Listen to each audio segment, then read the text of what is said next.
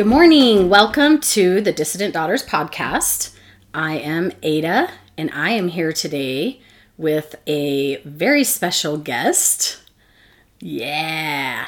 So I'm going to introduce my. We we did an episode last week with my daughter, and uh, now we are going to do an episode with my son. So, welcome, son.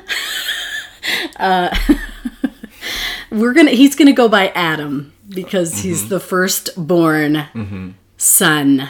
So he is my oldest. He's the one that made me a mom. I'm really grateful for him. He was an unexpected surprise. I was a failure of the education system as far as birth control goes. Thank you, poorly education. Yes, Uh, I did not know how birth control worked, and hence we have here. this child here. Uh, he is an adult child. this podcast brought to you by Plan B. No, okay, so he is. Uh, do you want me to say a little bit about you? Sure, Just yeah. Mm-hmm. he's 23. Uh, he's currently living in my basement. that is correct. short short term. Uh, he's been in the military since high school, right out of high school, joined the military. He's done a lot with that. Um, I'll let you introduce yourself. Here he is, Adam. You tell us what you want us to know about you. Okay. Um, I'm 23. I live in my mom's basement, like the majority of young adults. Um, uh, yeah, I went in the military in 2017. Uh, I deployed once. I don't know what else to say. You kind of I mean, I I think the military was a really good choice for you. yeah, I think so too. But also it had to be your choice because it had, if it had been my idea, you never would have done it. Oh no, I would have been a librarian or something. Whatever the polar opposite of that would have been, I would have done it. What actually what made you want to join the military? Did did a recruiter just like come to your high school one day? No, uh, actually, I think honestly, the thing that made me want to enlist was airsoft. Was spending so much Oh. time with veterans and spending so much time because most people when they picture airsoft, they picture a bunch of like twelve year olds in their backyard just plinking each other. Mm-hmm. Um, but it, our local airsoft scene was much more involved and much more. The term milsim, it's like military simulation. Mm. So we had chains of command and stuff like that. But the Well, the was- owner of the airsoft company is a vet as well as Uh-huh. um, some of the managers and stuff yep, there. and the people running the games. So, and but how did you even get into airsoft? by plinking in my backyard as a Oh. twelve year old. So, Okay. and then You know what's really funny? I don't know if I've told you this, but Mm-hmm. when you were just the tiniest baby, I Mm-hmm. don't know, or maybe even before you were born, I had really strong anti gun feelings. yeah, And I remember saying, I will never buy my kid a play gun to play with.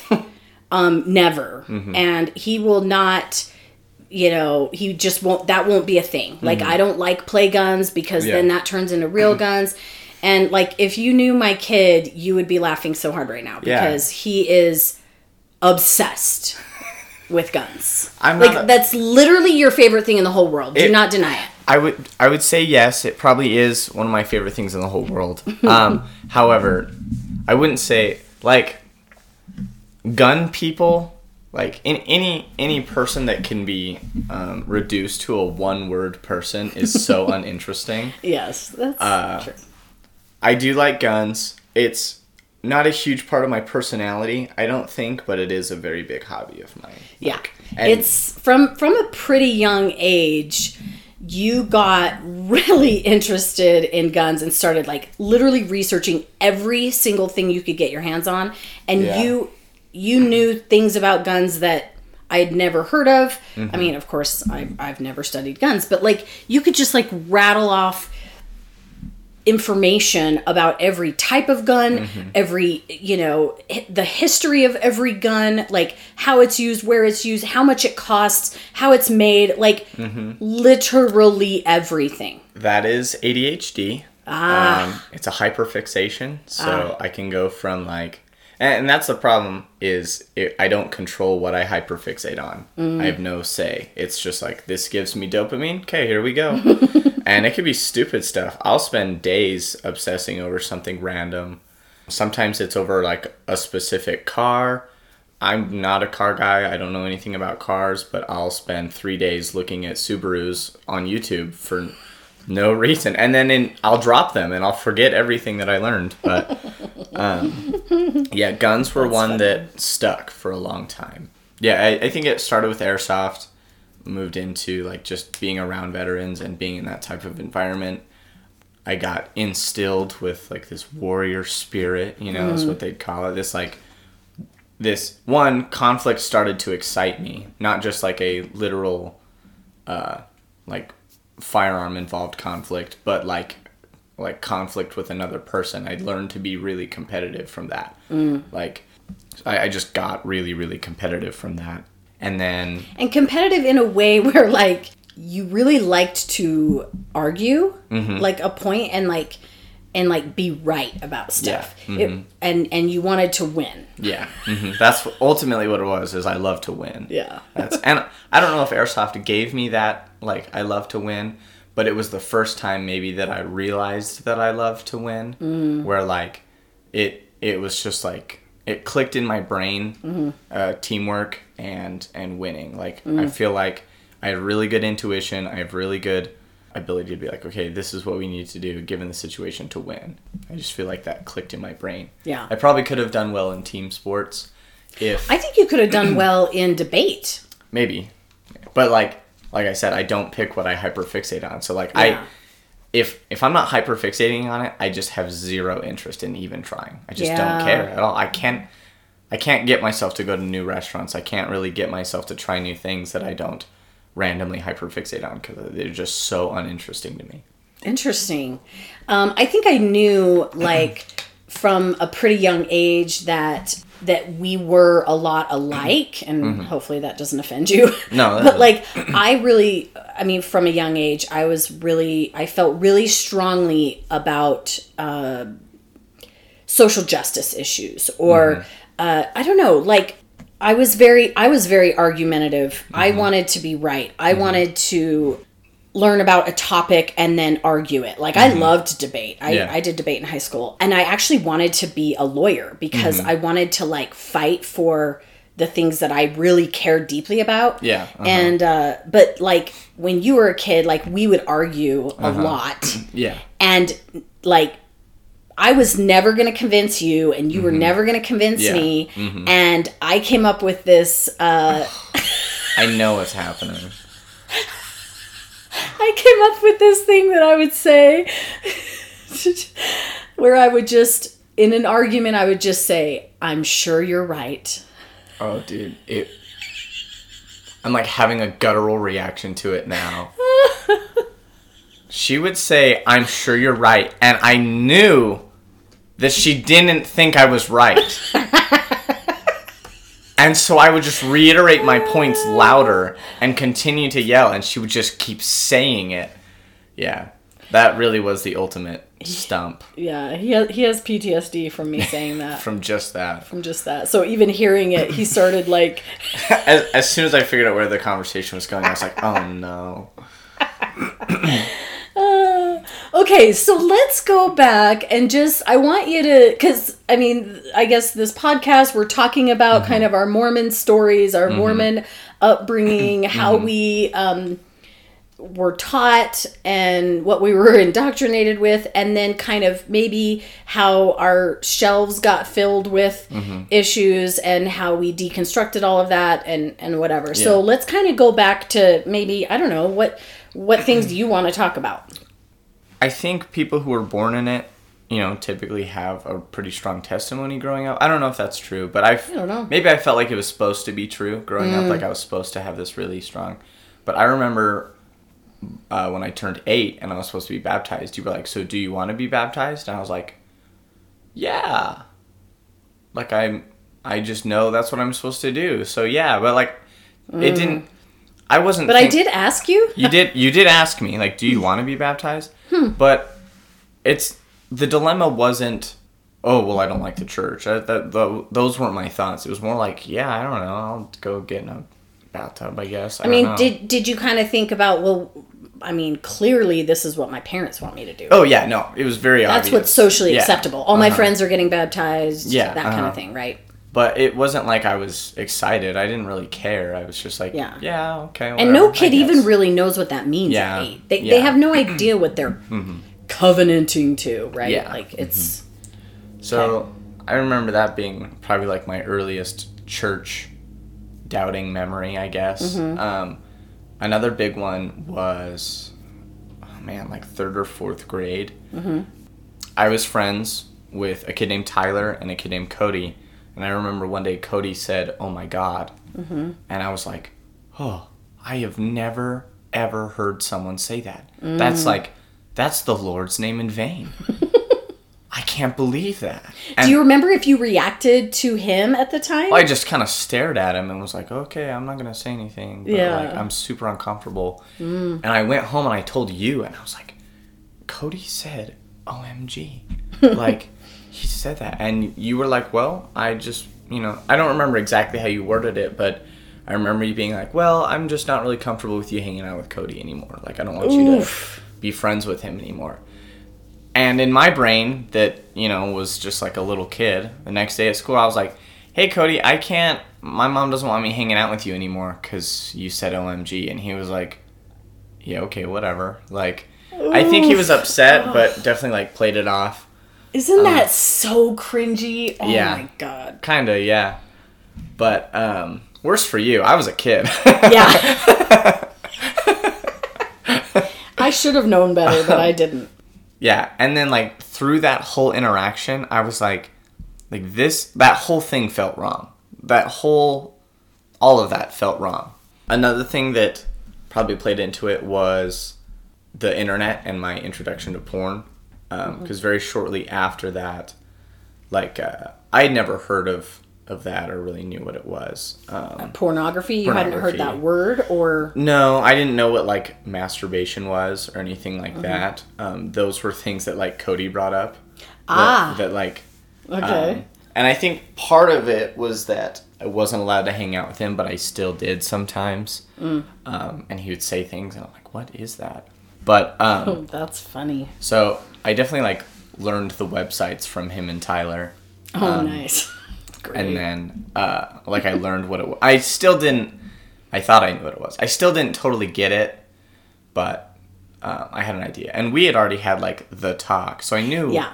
what sex was. So you were like, you were really curious from a pretty young age, and you would ask really funny, interesting questions. Mm-hmm. And so I, I want to say you were still probably eight or maybe nine when we, I didn't know what the hell to do. Yeah. And of course, Dad wasn't gonna just like initiate a conversation. Yeah. Mm-hmm. So I bought a book, and we we had you come in our room and sit with us and like read Mm-hmm. Yeah, this book, and it was like, you know, this little cartoon. Dad was laughing the whole time. Animated, yeah, Yeah. Dad felt so awkward.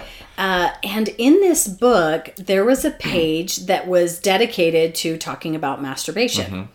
and I purposefully skipped that page. Yep. I didn't notice at the time. You didn't? no. Mm. I I like I had read the book before and I'm like he's Uh-huh. we're not reading that page, right? So I skipped that page, but I did give you the book Yep. And mm-hmm. said, you know, you can read it on your own again if Yep. you want to, yada mm-hmm. yada, right? Yep. Okay. And I did. I did read that page. And I didn't it still didn't click on my head what that was. Like I did not Because you were probably eight or nine. Yeah, I did not connect what that page was about with Really? what Cody was saying. They, Really? they did Okay. not connect. I did That's not funny. figure that out until much later. But like I mean, this is awkward. I did not understand. Cody would make references to like lotion and I was like, I don't get it. What? Wow, he was so young. Yeah. I don't I don't know how he knew, but Wow. I did not understand what that meant and I was like Yeah. like I didn't want to say anything and be like feel stupid, but I, on the inside I was Because like you're supposed to pretend like Yeah. Oh, everybody oh, knows yeah. that. Yeah. Lotion where you makes your hands soft. What? what the hell are you talking about? like I was just I didn't know, and so I got my first computer around like fourth grade, whatever. Had internet on it. Um, had like a external wireless card uh, that dad could control. Basically, that's just what allows it to connect to the internet. But it was like parent focused, so that anything I did was, you know, you guys knew about it, right? Um, so yeah, uh, part of it was the book, and part of it was like influence from friends who weren't LDS, and you know, I started figuring out that I could use the internet to learn about stuff, and mm. so I was googling stuff, just like stupid stuff. Like I didn't know what to look up. It's not like I was looking up some explicit. Right. Stop. Okay. Okay. I have like just this little story, and I don't remember if you remember this, but Uh-huh. Mm-hmm. this is this is something I remember. So we were over at your grandma's house. You know, I exactly, what I'm exactly talking you're about. talking about. Yeah, Okay. on the TV. Yes. So Mm-hmm. we were over at grandma's house and she's watching some show and I have no idea what it was, but um, two girls started making out, right? Yep. And I was just like, I was, I don't know, I was freaked out. At that time, I just thought that was the worst thing Yeah. ever. Right. And I saw your face. It was a split second. I looked at your face. Yeah. And the look, your eyes were like wider I had than never seen that. you had never seen or even considered that that was even a possibility, mm-hmm. right? Yep. Okay, so then we go home and I'm pretty sure in your search history it's it said like you looked up girls kissing. Yeah. uh-huh. Right? Yep. Okay. Girls kissing girls. I mean, it. There was like a whole rabbit hole to it where I was like, "What the heck is going on?" And like, I was like, "Are are guys doing this? Guys are doing this too." Like I was so like I could not. And I was mad at grandma. I Yeah, was pissed off at grandma. Yeah. Mm-hmm. But yeah, and like the things I was googling were like terms from that book you gave me. It's not like Oh, I wasn't yeah. looking up vagina or like Right. I wasn't. I looked up vulva, and I was like Ah. frustrated because it was coming up with diagrams because I was looking up Yeah. that, and I was like, no, what does it look like? like, what the hell is this thing? Like, Oh my god. um, so and it, it wasn't even it wasn't even I wasn't looking it up for, from like a sexual gratification standpoint. I was Yeah. looking it up like what are these things like, you wanted to know yeah, about I was it. just going down this rabbit hole of like human anatomy, Mm-hmm, you know, and girls kissing girls because that's apparently a thing. Yeah. Did that like give you little butterflies? Like you liked it Um, when you saw the girls kissing girls the first time? Maybe a little bit, but it was more like, like, it more was just like I don't know. It was just something I'd never seen before. Yeah. I don't know how to explain it. It wasn't like a. It's it's still none of it was a sexual like. Oh, I'm into this. It was more just like, oh, this is weird. Like, I Hmm. Don't know how I feel about this. Yeah. Um, but it was exciting. It was like, oh my god, I'm like Yeah. figuring all this stuff out. Yeah. Um, even though I wasn't really figuring anything out, I was just like looking at diagrams, and I was like, "This doesn't tell me anything." But uh, yeah, and then it was either the next day or the day after that you were like, "Hey, I just want to look on your computer." Like, um, Oh shit. this thing's telling me that you're googling a lot of stuff outside of your like allotted internet time. Mm-hmm. And I remember you looked it up, and like you were horrified. You like I- immediately screamed and cried. Um, and I was like, "Oh, dude!" Like that that curiosity and excitement part of me was like, "Oh, I've done something so horrible." Like I really oh. I felt so horrible. And I remember like you like covered your mouth and looked at me and I was like I don't know what's wrong. I don't understand and then you left, right? Like you just didn't explain anything and just left. And so I was like like I've never ever made my mom do that. Like I Yeah. I know that we fight and I know that like I won't do my chore or like I've seen you Yeah. upset at small things but I had never seen a reaction like this before. Yeah. I like didn't know what to do. I was like, well, I'm like I don't know. I just internalized it really, really hard. And I remember hiding under the bed and just like laying there and just being like, I'm just gonna hide here until you know, whatever. And then you ended up coming and finding me, and um, we talked about my my aunt's ex husband. Her, I think they were still currently married at the time. I don't know Maybe. Yeah. but um but you explained that he was abusive and basically said that it was because of pornography that he was extremely abusive, that he couldn't control himself, and that he ruined his life because of this, right? Mm-hmm. Um, and there were multiple people within my family who Yeah, This who, who yeah. let porn yeah like consume them. And so I then associate like those feelings or that curiosity with like that's where like the shame started, right? And but I mean, if you've ever looked into why it is so addictive, a lot of it is because of that shame and stuff like that. yeah it's not even an actual addiction Yeah. And so obviously I was still curious and I knew the websites to go to. Uh, I don't know why I didn't go to them then, to be honest. I don't know. But I didn't. But uh, eventually I started learning how to do it and, and like what it was for. How to do what How to go to the website. Like what Oh. what the point was. I like started to Oh, get okay. what the point of these websites were. Okay. Um, but you weren't even at that point. You hadn't seen something pornographic like people having sex on the internet. no. no And I had so much fear Mm-hmm. around pornography. Mm-hmm. It was deeply ingrained in me from the time I was a child. Yeah.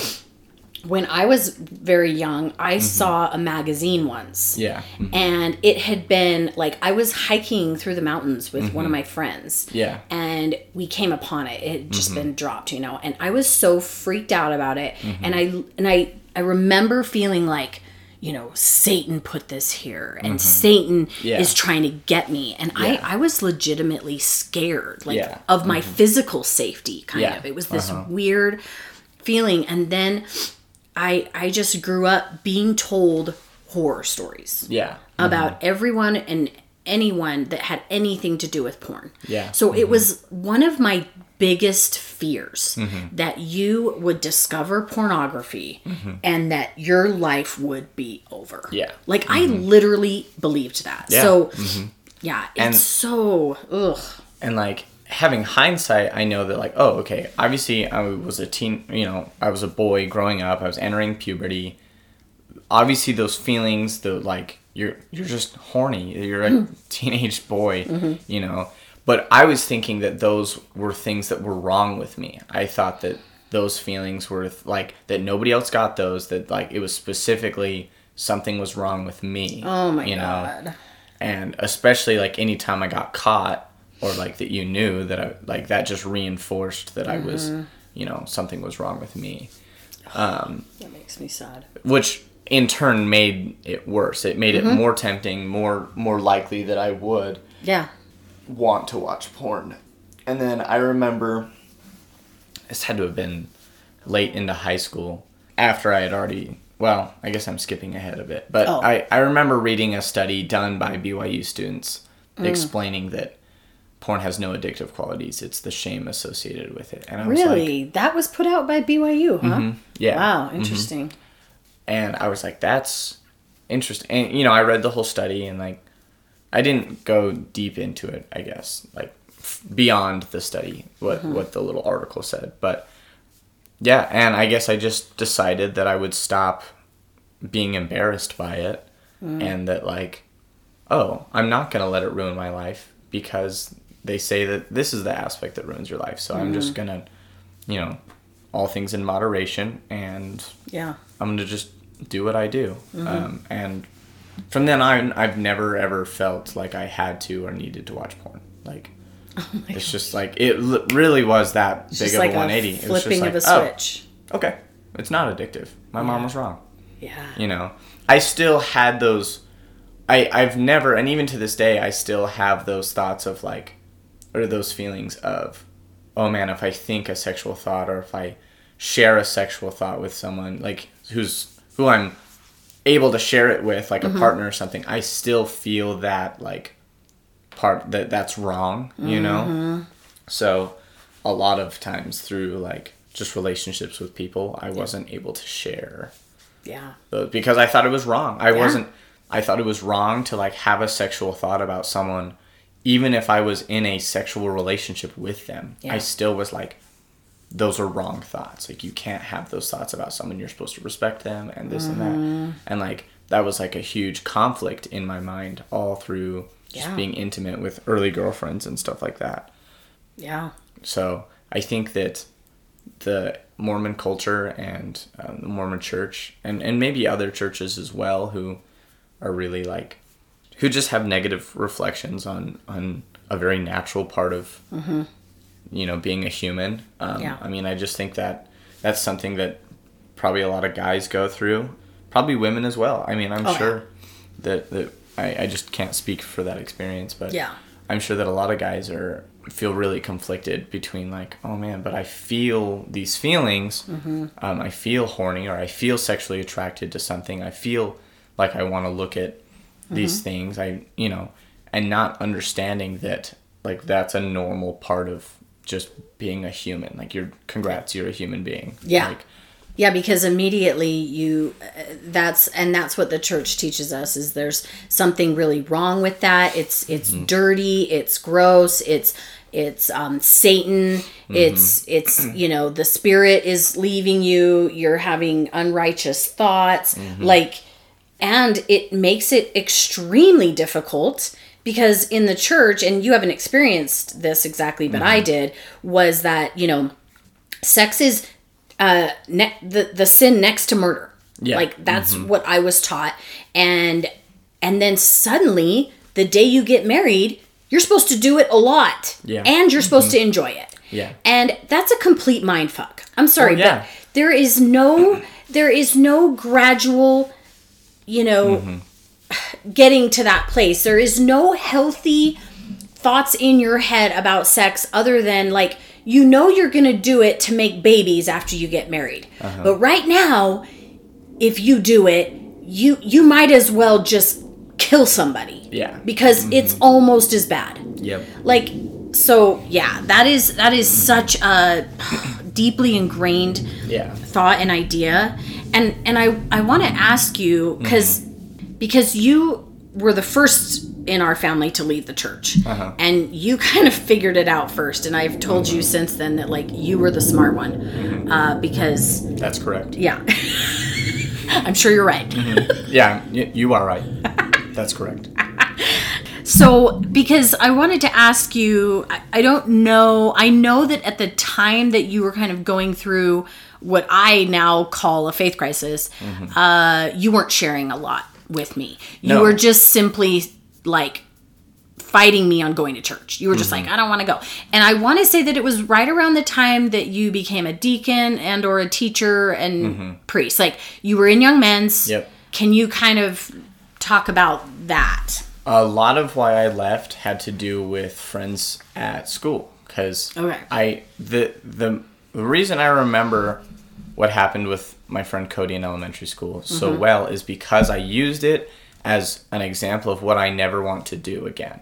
I Mm. didn't want to make some. I felt so bad about how I perceived how I made Cody. Cody might not even care. I Like Yeah. he might not have even gave a shit. But you recognized That that was that was just not okay. Yeah. mhm. Yeah. And so in junior high, I was living like this double life. L- mm-hmm. Legitimately, right? I had this, my Mormon friends and I had my non Mormon friends, and mm. I was terrified of them meeting. I was terrified because I thought that I had to have this, like, I wanted to be portrayed as a Mormon to my Mormon friends, mm. and I wanted to be portrayed as a non-Mormon to my non-Mormon. Like I wanted to be able to get along and mix mix these two ideas, or not mix them, keep them very separate. But but I wanted to have. But you wanted to be both. yeah.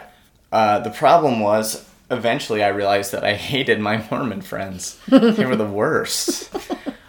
In what ways? In in the ways that I was never good enough. I was always like You felt like they were judging you? Oh yeah, the whole time. Eh, you know, oh you didn't go to Young Men's yesterday? Hmm. Okay. Like it, it, it mm. wasn't that blatant, but it was. There was always this mm. constant pressure to, like, I was constantly being out Mormoned. Someone was always more righteous. Mm. Someone was always uh, a better Mormon than me. Yeah. And I was like, dude, this just sucks. Like, mm-hmm. I, you know, and I remember there was a girl who I thought was really cute, but di- I distinctly remember her being like, your parents let you have Wi Fi?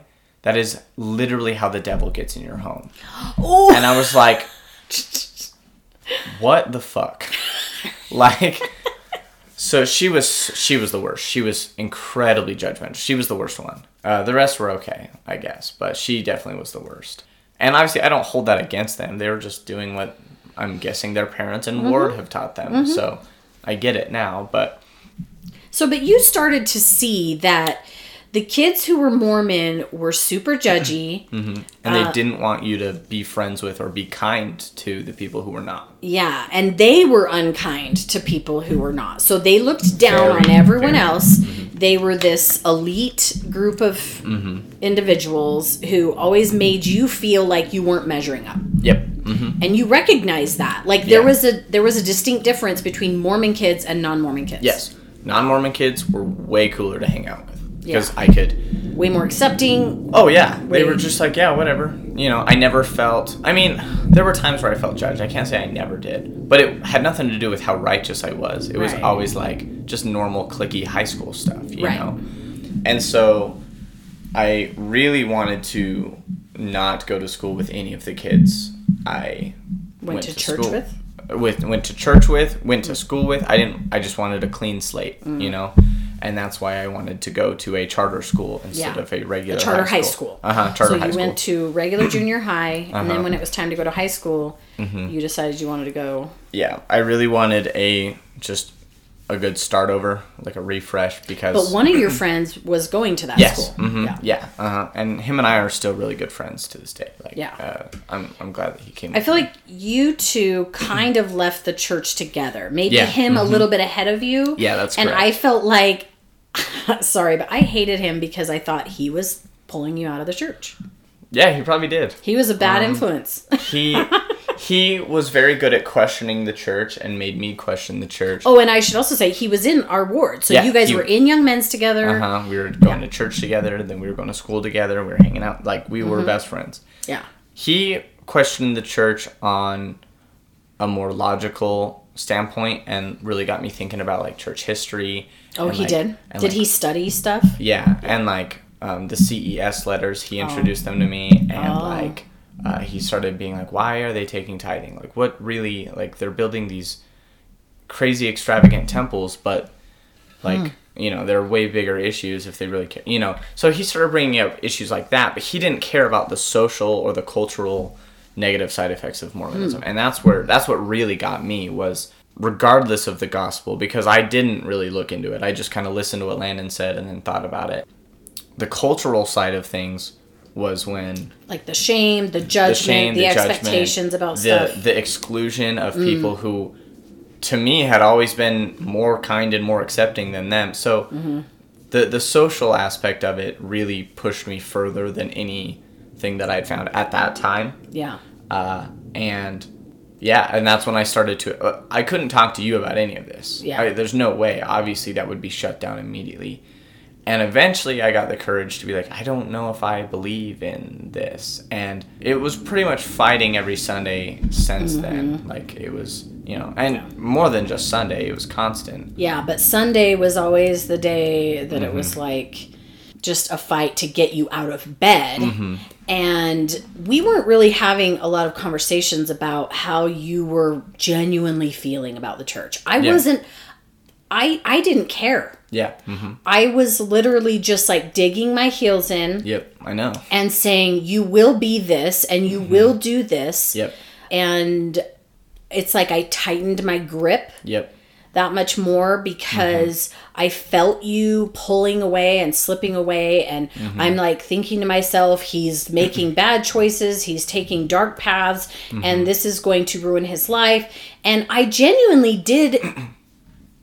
Because obviously, because I, I loved you, I wanted the best for you. Yeah. And I thought that what I was doing was the best thing for you. Yeah. You know, it's like, okay, maybe he hates this now, but he'll later he'll see that this that I was doing what was Yeah. best for him, mm-hmm. right? Yeah.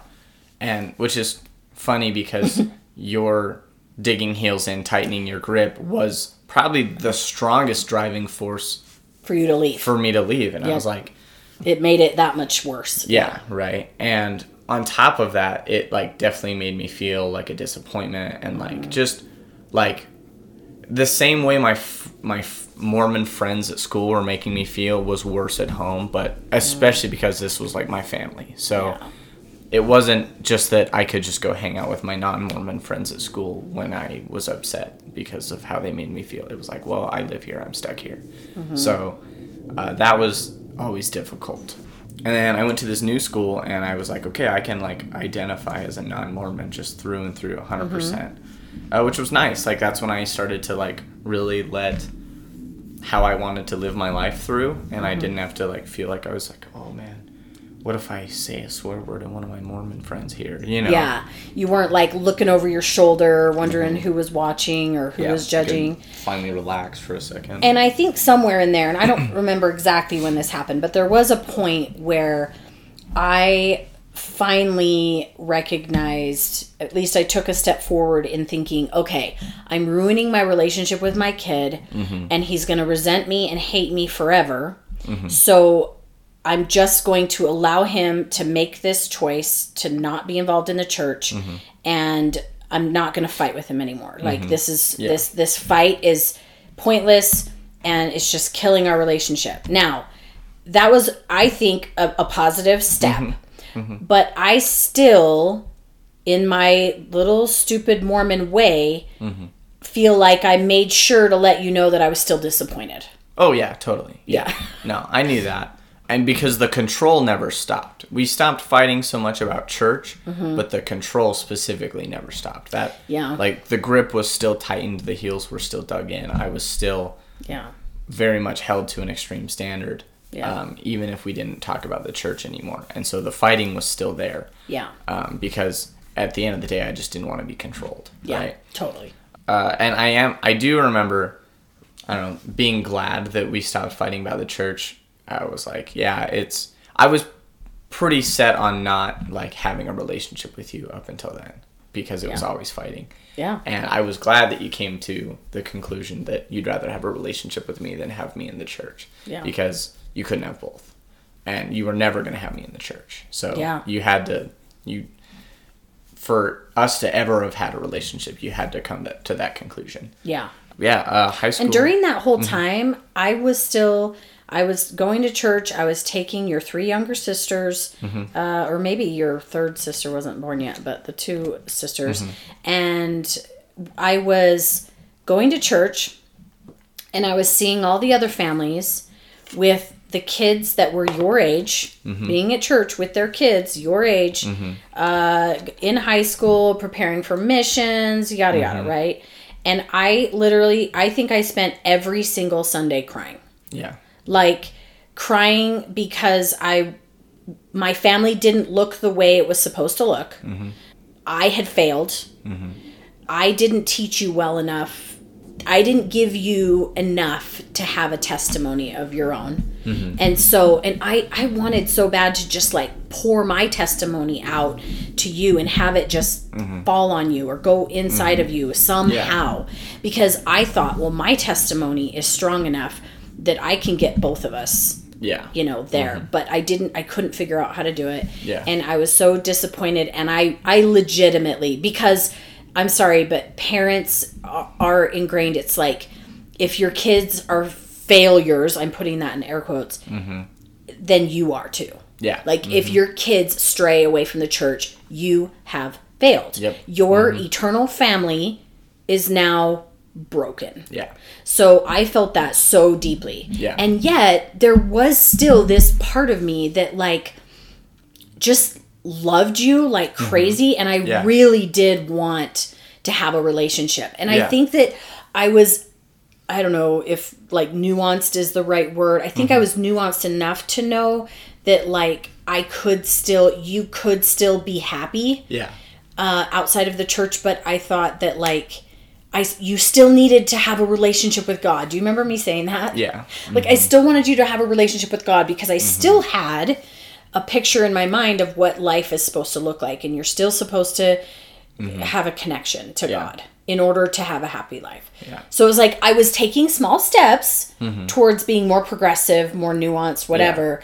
But it took a long time. yeah. I mean, I and, think- and it was painful Yeah. for both of us. I think if I honestly think if dad had been more involved, like had had tightened his grip and dug his heels in the way you did, I probably wouldn't have left the church. Really? I was much more willing to fight you than fight dad. oh yeah. Yeah. Dad didn't want to get involved as much and also he didn't have the convictions I had about Mm-hmm. Yeah. the church, Mhm. right? Which is good because yeah. But yeah, I also think I don't know, maybe part of that was that like I don't know, they really emphasize the father is the leader of the household. So a lot of that Mm. translated to like I don't have to listen to mom. wow. like okay. I, don't, I don't have to listen to you. Right? Yeah. Um, but I was terrified of dad. Oh, dad's it. Yo, okay, okay. I mean, sometimes obviously I would still misbehave, but I was much more afraid of what dad would Yeah. do or dad's response than yours. Right, and you and dad weren't having conflicts like you and I were. No, and no, you weren't talking close. to your dad the way you were talking to me. No, no, I couldn't And- imagine. Uh, sometimes I thought, you know, people would say, you know, I would just, I would say to dad, I would be like, you know, he doesn't talk to you the way he talks to me. He talks Mm-hmm. Yeah. to me so hurtful and so mean, Oh, I was, yeah. and and I just couldn't understand, you know, why that Mm-hmm. was. But I mean, I understand more now. But yeah, keep going. Well, I think it, it was partially that, but it was mostly that dad wasn't trying to control me the way you were, right? Yeah. Like, uh, you got lashed out at so hard because you were the driving force in trying Yeah. to control me. Dad was not, not so much. Yeah, because he didn't have to be. Yeah. I think if I hadn't been doing it, he might have done it more. Mm-hmm. But it was like, well, she's got it covered. kind of. but uh, yeah, the on my 18th birthday, I went through Quit Mormon to get a free representative On to- your 18th on birthday? my 18th birthday. That was my gift to myself. I went through Quit Mormon to get one of those free representatives to Yeah, there's pull just my records. it's an attorney there that does it for free, and Yep. he takes care of the letter to the Yeah, church. made sure I I like. Uh, I did not want to be contacted. I Mm-hmm. did not want, and it worked. Nobody reached out to me. Nobody said anything. No, that's not true. A while later, it was a long, long, because I guess our ward boundaries changed again, Yeah. and I got a call from the bishop being like, "Hey, I just noticed that you're not in our records anymore with your family," and I was like, "Yeah, that's correct. Don't contact me." Yeah. Other than that, I've never been contacted by the church um, after that. And I did not know that you had done that. Mm-hmm. Um, it was probably at least a year, maybe two years after that. Mm-hmm. Yeah. That I happened to notice that I, when I went into my, I don't know, LDS Tools app or whatever, Mm-hmm. and like looked up on the directory, that my family only listed me and your dad and Mm-hmm. and my three daughters and I was like and at first I thought well maybe that's just because he's you know uh, he's deployed in the military or he like Mm-hmm. maybe his records have been moved or maybe maybe he's uh, just because he's Mm-hmm. an adult maybe they don't maybe they don't show adult adult children on your list or whatever Mm-hmm. Yeah. I kind of like started going through these thoughts in my head and I was like huh I wonder why his name's not there you Yeah. know and then I think I came and asked you I'm You like called me while I was I deployed. it was while you were Yeah, deployed. And I was like, Did you have your records removed? And you were like, Yep. When I was 18. And I was like, Holy shit. Yeah. And I think I was, see, at that time, I was starting, I was definitely on the road to Mm-hmm. Yeah. my faith crisis. See, I wasn't around, so I don't. I didn't get to see it. Yeah. I I got phone calls every once in a while, yeah. and there would be updates. So I don't know. I don't know what it looked like for you. Yeah. Uh, at that point, you and I had kind of not started to build a relationship, but more we're just like, okay, we can exist in this Yeah. family together. yeah. um, Mormon and non-Mormon, and then our relationship really started to form. I think the the biggest stepping stone was when you called and apologized for all of it. You called and were upset because Dad didn't have a testimony, and you were doubting yours, and you apologized for trying to control me. You apologized for the way you treated me, all that stuff, and I was like, at, this point, I was over it. I was I had come to the middle ground where I was like, yeah, whatever, like yeah. we just coexist. This is how it works. And so I didn't th- I didn't realize how big of a deal it was that you were doing that because it was a big deal to me. Yeah. Uh, but it just didn't really set in until after that phone call was over. Yeah. But yeah, and ever since then we've been able to like grow an actual relationship because I can like be myself around you. Because even though yeah. even though uh, we had learned to coexist as Mormon and non-Mormon, I was like, well, I'm not allowed to swear at home. Like I would tell Mm. my friends if my friends ever came over, okay, you're not allowed to say any of these things when you come Really? over, because yeah, because my Oh. mom won't let you come over ever again. Like, you know Oh man. and uh, like one of my friends james james was like your mom is crazy like oh yeah because he knew. He he'd hmm. seen us fight and he'd seen like i would tell him what you were like and he's like yeah your mom is like crazy. She needs to let go. Like so even james knew it. Oh, but- I love James. me too. But yeah james was probably another big reason why i was so defiant because when he started pointing it out i was like i shouldn't listen huh? Like it just like further entrenched that i was not going to listen to you But he's Mormon too. he is he's an interesting one Yeah, he, he's- he drinks and he he swears and he's he is the least judgmental kindest yeah, he's kind of a weird Mormon. Not He's- not your normal Mormon. No anyway. he's hated in his ward he yeah. knows it. Nobody would. he yeah, is hated in I bet ward. nobody would ever think that he was Mormon. no Yeah. you'd know his wife was but not him He- oh yeah. Yeah. But uh yeah, that's why him and I were so close was because Mm-hmm. I mean he just didn't because this cultural or culturally Mm-hmm. Mormonism was so bad to me. I couldn't be friends with Mormons, not really. But Yeah. James was the exception because he was so not. Right, and because he could kind of understand like where you came from and what you experienced, and same with Landon. Mm-hmm. Yeah. So uh-huh. Yeah, so it was kind of good to have those friends. Yeah. So after you resigned your membership, I mean, Mm-hmm. let's see, that was your 18th birthday, so that was right before you graduated high school, right? Mm-hmm. So as soon as you graduated high school, within a couple weeks, you were off to basic Yep. Uh-huh. and uh, you did that and then i want to say it was probably that year when you were at basic and and such that that dad left the church. Mm-hmm. That dad was like i am done. I'm mm-hmm. i'm not this is not for me. I don't have a testimony and all those things. And mm-hmm. then and i think I mean, I definitely like in some ways I dug in my heels when dad did that. And only but not because I was uh trying to push him to to stay in the church, but because I was now responsible for everyone. Yep. Like dad wasn't going to take me to heaven. Yeah. And in the mm-hmm. church, I mean, Dad, Dad has to let you in. yeah, mm-hmm. like I have to have a man, a, a, a worthy priesthood holder, mm-hmm. in order to let me into heaven, right? Yep. And so now suddenly everything changed, and I I think because Dad and I had such a good relationship, I was able to say, well, I guess. You know, maybe I'll be fine not going to the celestial kingdom. Like, I'll uh-huh. just do the best I can.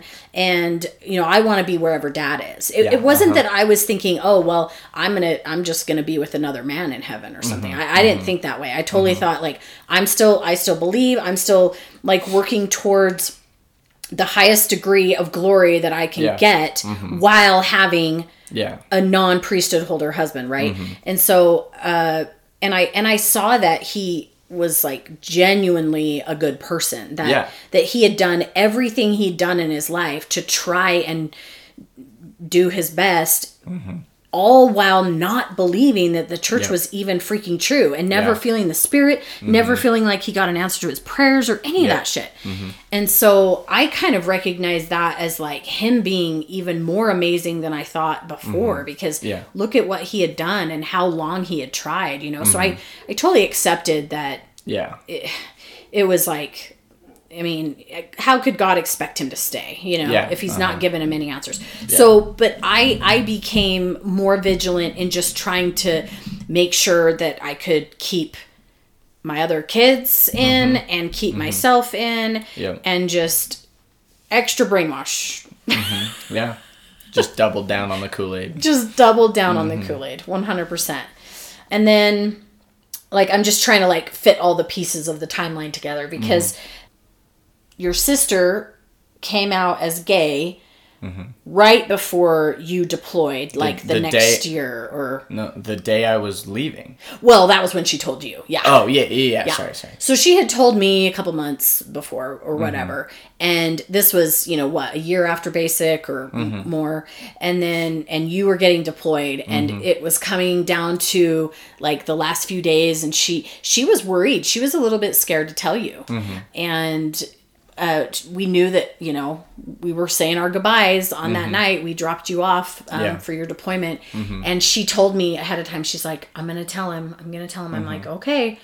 And we were all saying our goodbyes and she told you and and it was really sweet like you just hugged her Yeah. you just hugged her and you just said i love you and then when you pulled away from the hug you said when i get back we'll go pick up chicks together Yeah. And it was adorable it was perfect Sorry. it's okay Just that. That's a really tough memory for me. is it yeah Yeah. Um, sorry. it's okay that was a really really hard night That was a hard deployment. Yeah. I had it in my head. I, and it, it sounds kind of silly now, but I genuinely thought I might not ever see you again. And uh, so when I hugged you, I didn't want to let go. There's a pretty good chance you wouldn't. and I um I didn't want to let go of you and I, I literally just like soaked you with all of my tears all over you and I and I couldn't let go. It was that was that was really really tough. that day sucked. Yeah. Um. And I didn't make it any easier for you. uh, I mean that's I kind of feel bad about that because it's like I should have I should have been a little bit tougher and made it easier on you, but I didn't. Yeah. That was rough. But after your sister came out, I think my whole world kind of came crashing down. And everything that I had ever believed was changing. And I knew things were never going to be the same. Yeah. From that moment on, I knew everything was different. And so it was literally like, right? I mean, the whole time you mm-hmm. were gone on your deployment, you were gone for a whole year. Yeah. And that was the majority of my faith crisis of Yeah. everything coming crashing down. And probably, I mean, I don't know. What do you remember about that? Like, was I telling you what was happening? Um, I mean, was we I? we talk once every one or two weeks, maybe. yeah. Um, and you'd call, and I mean, the first conversation was the apology, followed by like, "Well, Dad's never had a testimony. Dad's never had." And I remember being on the phone and being like, "Yeah, go, Dad." Like, like Dad left the church. Um, but I don't know. I don't remember, at least chronologically, how we spoke. But I just know that I would get an update every few weeks on because every time we talked, it wasn't always about the church, but um, I would get an update every so often about like where you were and stuff like that, and we would talk a little bit. I just don't remember a lot of it specifically what we said, but I just know that like I, I do remember one time you called and told me that you had tried alcohol, oh, really? um, and I was like, okay, cool, like good for you. I, I don't really remember yeah. a lot of it's difficult to remember while I was on deployment. Just there was only one spot where you could talk on the phone, yeah. um, and uh, so I don't know. They just all kind of blur together. Cause I remember the I wanna- conversations where you're outside and like iguanas or something were like attacking you.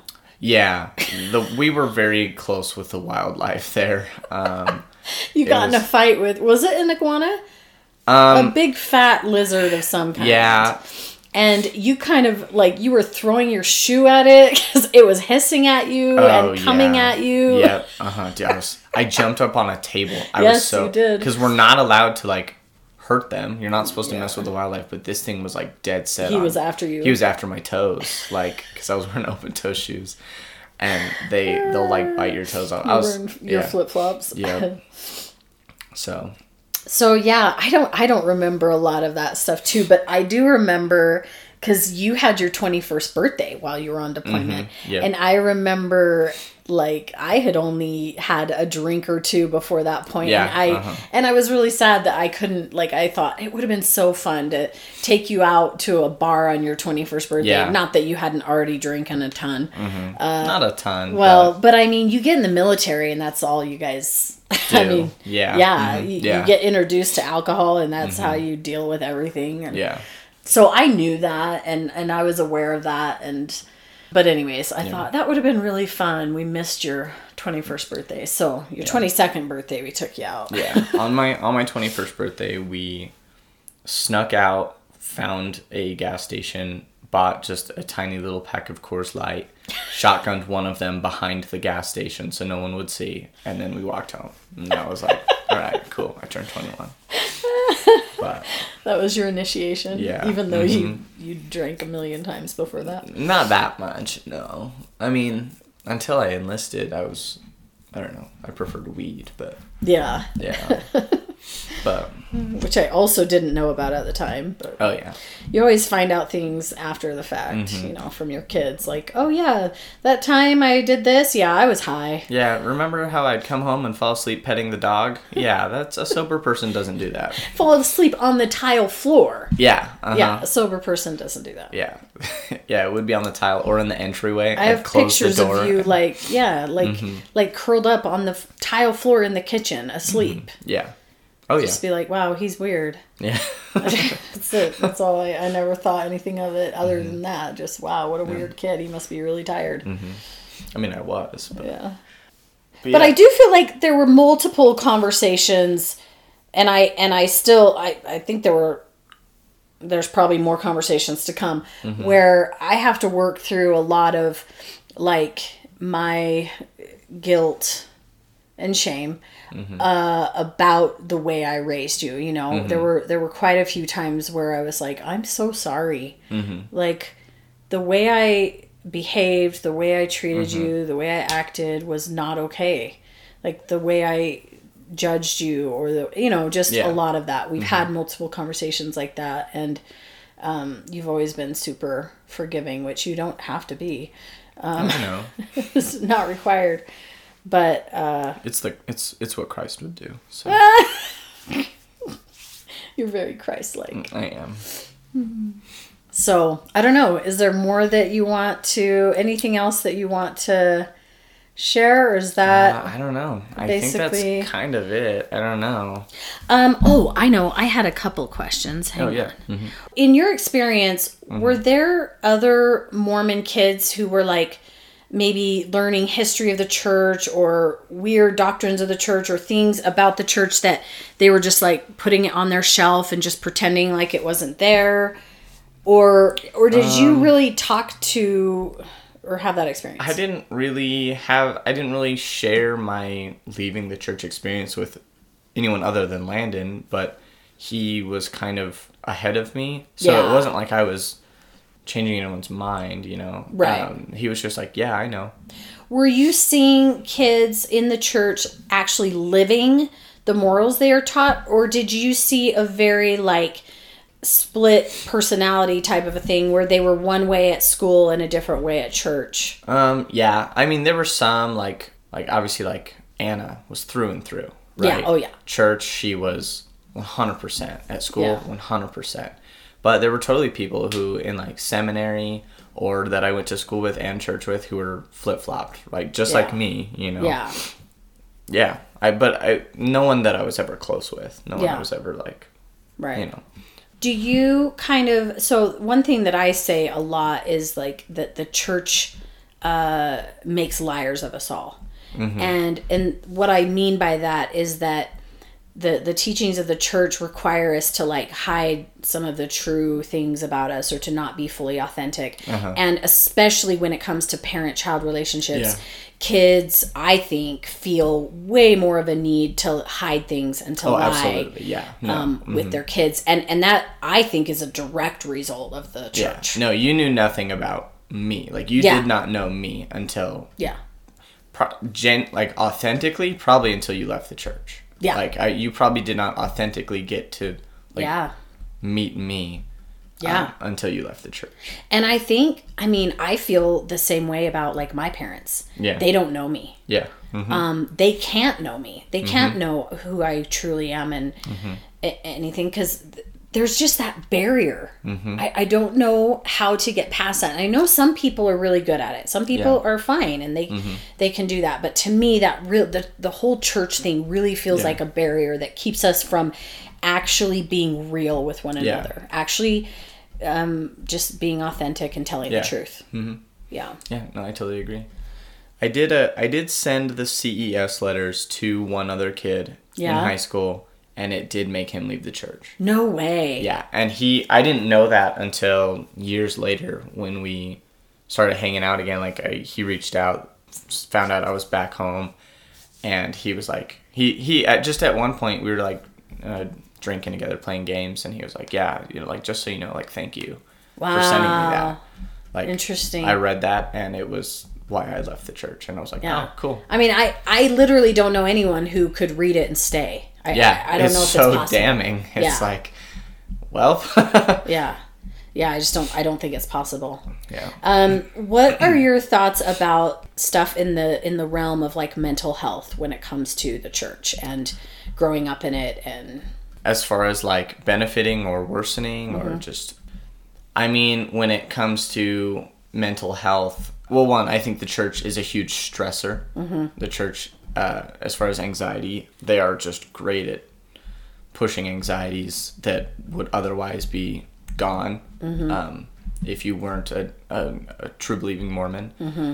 I think that their solution to other problems like depression or and maybe even anxiety are pray about it. Like they're they're just not real responses. Um, they're not going to make any real difference. well, and it kind of makes you feel like it's your fault you're depressed or anxious. Like Yeah. like you're not being righteous enough. You're Yeah. not living worthy enough or Yeah. doing enough. yeah, I agree. I think as far as if you don't fit the what you're supposed to look like as a Mormon, Mm-hmm. you know, wh- whether it's uh, you're gay or you're trans or um, you, really anything that just doesn't fit the what you're supposed to be, I Mm-hmm. think it adds stressors and and um, can can really negatively affect your mental health. Uh, Well, and they have, I mean, not only that, but they have such strictly prescribed gender roles Yeah. that even as a straight white man, you still, you know, have to like fight against, you know, what the church taught you that exactly what you're supposed to be. Yeah. And mm-hmm. women the same. Like we are only supposed to be wives and mothers. Like that is our goal. That Yeah. is- mm-hmm. that is supposed to bring us all the joy and happiness in this life. Mm-hmm. And then when it doesn't,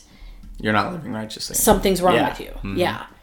And So and you know, I tend to kind of maybe harp on women's issues in the church more so because I am one, but I also recognize that the patriarchy hurts men just as much. Well, it shapes us to be part of it, right? Yeah, it shapes totally. us to worsen it. Totally. Um, but I one thing that I do want to bring up is kind of side note because we had a conversation where you asked me why I didn't try and save you from the church or why I didn't try to get you to leave once I knew what I knew, and I told you that it wasn't my job, like it wasn't my responsibility, and I if I were doing that, one it would have absolutely created more conflict, Yeah. and two it I would have been doing to you what you had been doing to me, right? I'd be trying to mm. force a different belief on you and stuff like that. yeah.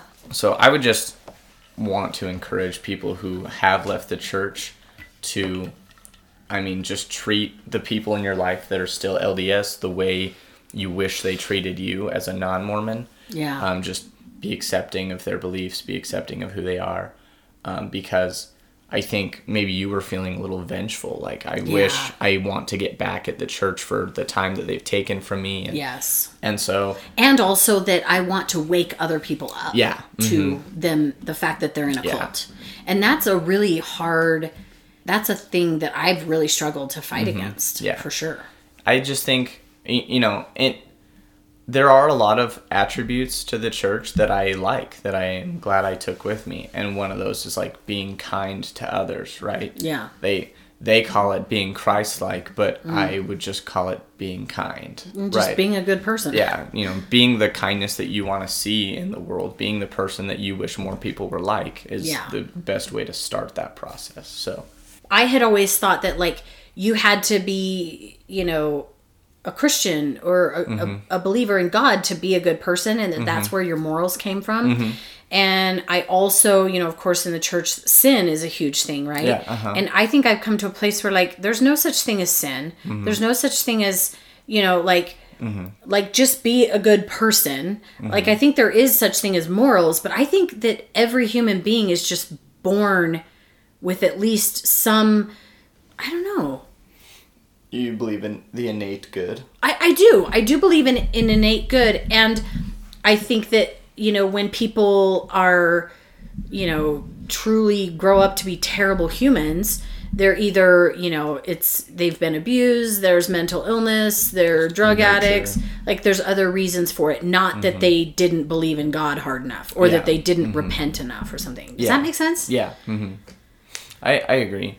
I mean, I think, I, I guess it depends. I don't know if, I wouldn't say that I believe in innate, and, oh my gosh, in an innate good. I don't, I wouldn't say that I believe in that necessarily. I think values have, like, have to be instilled in you. Mm.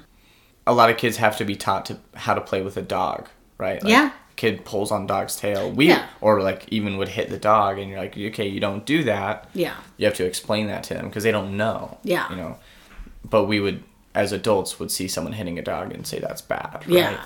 Um, so I think values still need to be instilled in someone, Mm-hmm. but I, I think that humans want to be part of their social ring. They innately were, you know, early humans. If you left your your pack, you died. Right. So- so we're very tribalistic Yeah, or I very. don't know if that's tri- the word. Is that no? the word? Yeah, that is. We're Yeah. very tribal, and so I think we innately want to make the tribe happy. So what the tribe decides is good is Yeah. what we go for. Yeah. Um, which is something that the church preys on is tribalism. Yeah. So I, I don't know if it's innately good because good changes where depending Yeah. on where on the planet you go. Yeah. I think Um, that's true. But I think the tribalism, like we naturally want the benefit of the tribe. Yeah. Mm-hmm. Yeah. Okay, so just last question, then we'll kind of wrap up is what are your thoughts about how the dynamic of our family has changed as a whole, as a family? Well, I think you leaving the church is the greatest thing that happened in the family. Like, Wow. no, it seriously is. It Yeah. is the absolute greatest thing that could have happened because the youngest sister, right, or Yeah. not the youngest, but uh, the sister who came out, Jezebel. Jezebel. Yeah, she's Yeah, the one that. sorry. um, uh, she, I don't think she ever could have truly been herself yeah. uh, it, with you being so devout. Um, I don't think, you know, the next youngest sister could have ever, you know, gotten tattoos or had piercings or, or, or Yeah. been who she wanted to be or been able to express herself the way she wanted to yeah. without um, you leaving the church. I think all of us have felt more genuine. I've had a much better relationship with dad, with you. Yeah. Um, I, I, my family used to be something that I had to warn people about before I brought them over. Of like, hey, don't swear, don't do this. You know, Mm. Yeah. my parents are a little strict. Like, even though it was very strict, but um, and now it's turned into like something I'm really proud of, like something that I like show off to other people because their family sucks. Like, my family's cool. yeah, my family's cool. Yours sucks. Like, you wish you were part of this family, but James doesn't think I'm psycho anymore, right? no, James loves you. No, absolutely. Right. Like, um, but It's amazing what leaving a cult can do for your personality yeah, and for your you mental really health. can just bloom. Yeah, right? Mm-hmm. And in some ways, I, I really have to try not to be resentful about the 45 years I spent yeah. in a cult and Mm-hmm. Yeah. not being able to bloom. But I mean, so I almost think like for me, the contrast is so much more than for Mm-hmm. any of my kids because you weren't in it as long, you weren't as steeped, you weren't No. as uh, orthodox, you were Yeah. you were never in the point where I was to where you literally couldn't be your own self. And so the contrast is so stark. Yeah. uh, with me, and and I, I'm not really resentful because I've had a great life. I don't Yeah. really have anything to complain about. But my truly my biggest regrets are just relationships. Yeah. You know mm-hmm. how I harmed relationships and mm-hmm. and yours in particular. Yeah. Because of my strict views and mm-hmm. orthodoxy in the church yeah. but so i'm really grateful that we still have a whole lifetime ahead of us to Mm-hmm. keep repairing and healing from past hurts Mm-hmm. Yeah, I think so. and and i accept and you know like validate the pain that you felt and what i caused and Yeah. and all of that and and you know i can't change what happened in the past but like i'm always like i know better now so i can do better now I'm excited for the youngest sibling because she gets to spend her entire child and adult life yeah just non-Mormon. She's not Yeah. going to have to go through any of that. she's That's- had a completely different life Yeah. Was she baptized? No, she was never baptized. What I mean, one day she got she got mad about something and she goes, "Jesus Christ!" and I died laughing. Yeah. I thought that was the best thing I had ever heard. Oh like it legitimately Yeah. made me happy. Yeah. Well, because she hears me go, Jesus Christ, Yeah. all the time. Oh, it's so great. You always tell Uh, I her. always tell the youngest, I'm so excited for her to grow up. Because you're going to be the best of all of us. I was like, we've all got stupid Mormon trauma. You're just going to be so awesome. I think I think she's insanely mature for how old she is because Yeah. she has all adult She's had- siblings. yeah. But yeah, I think yeah, I think she's gonna grow up to be better than all of us. She's gonna be the coolest person. I'm so Ah, excited. She is. She's really cool. But I also think that you and your two sisters that grew up in the church are really cool because of that. Like Yeah. Mm-hmm. that that part of you is actually a really amazing I don't know. I think that makes you pretty amazing Yeah. too in a different way. Yeah. She's definitely not going to have the trauma that you Yeah. have. but I think what you've been through has made you stronger and Yeah. better too. So See now I use Mormonism as like a parlor trick. Yeah. Like I remember while on deployment, people would be like, "You're from U- you're from Utah, like yeah. you're a Mormon." I'm like, "No, but I was." Yeah. And they'd they'd always have questions like, "Do you really get your own planet?" Like, and so I Not anymore. They changed that doctrine. Yeah, I'd sit down with a whiteboard and explain all of it, and they're like, "That's the dumbest shit I've ever heard." And I'm like, "I know. There's millions of them." Oh, like, Oh, it's so funny. but yeah, so, That's so great. I use it as like a parlor trick now to just Yeah. point and laugh, Yeah. basically, like to people who who don't get it that Look this where is I came from. this is kind of like for me, it's like making fun of myself Yeah. growing up and like laughing at a, a very serious thing that hurt me growing up. Yeah. But for them, it's just like that's freaking ridiculous. Like, Yeah. And that's kind of how you get through it. Mm-hmm. It's kind of how you heal from it is by being able to laugh at it a little Mm-hmm. bit, maybe make light of it a little bit. I think it's good for us to be able Yeah. to do that sometimes. But I've had so much fun uh, having this conversation with you, and Yeah. I think we should do it again. Okay, I'm done. Yeah. Okay. All right. Thanks for being here. We'll talk to you later. Bye.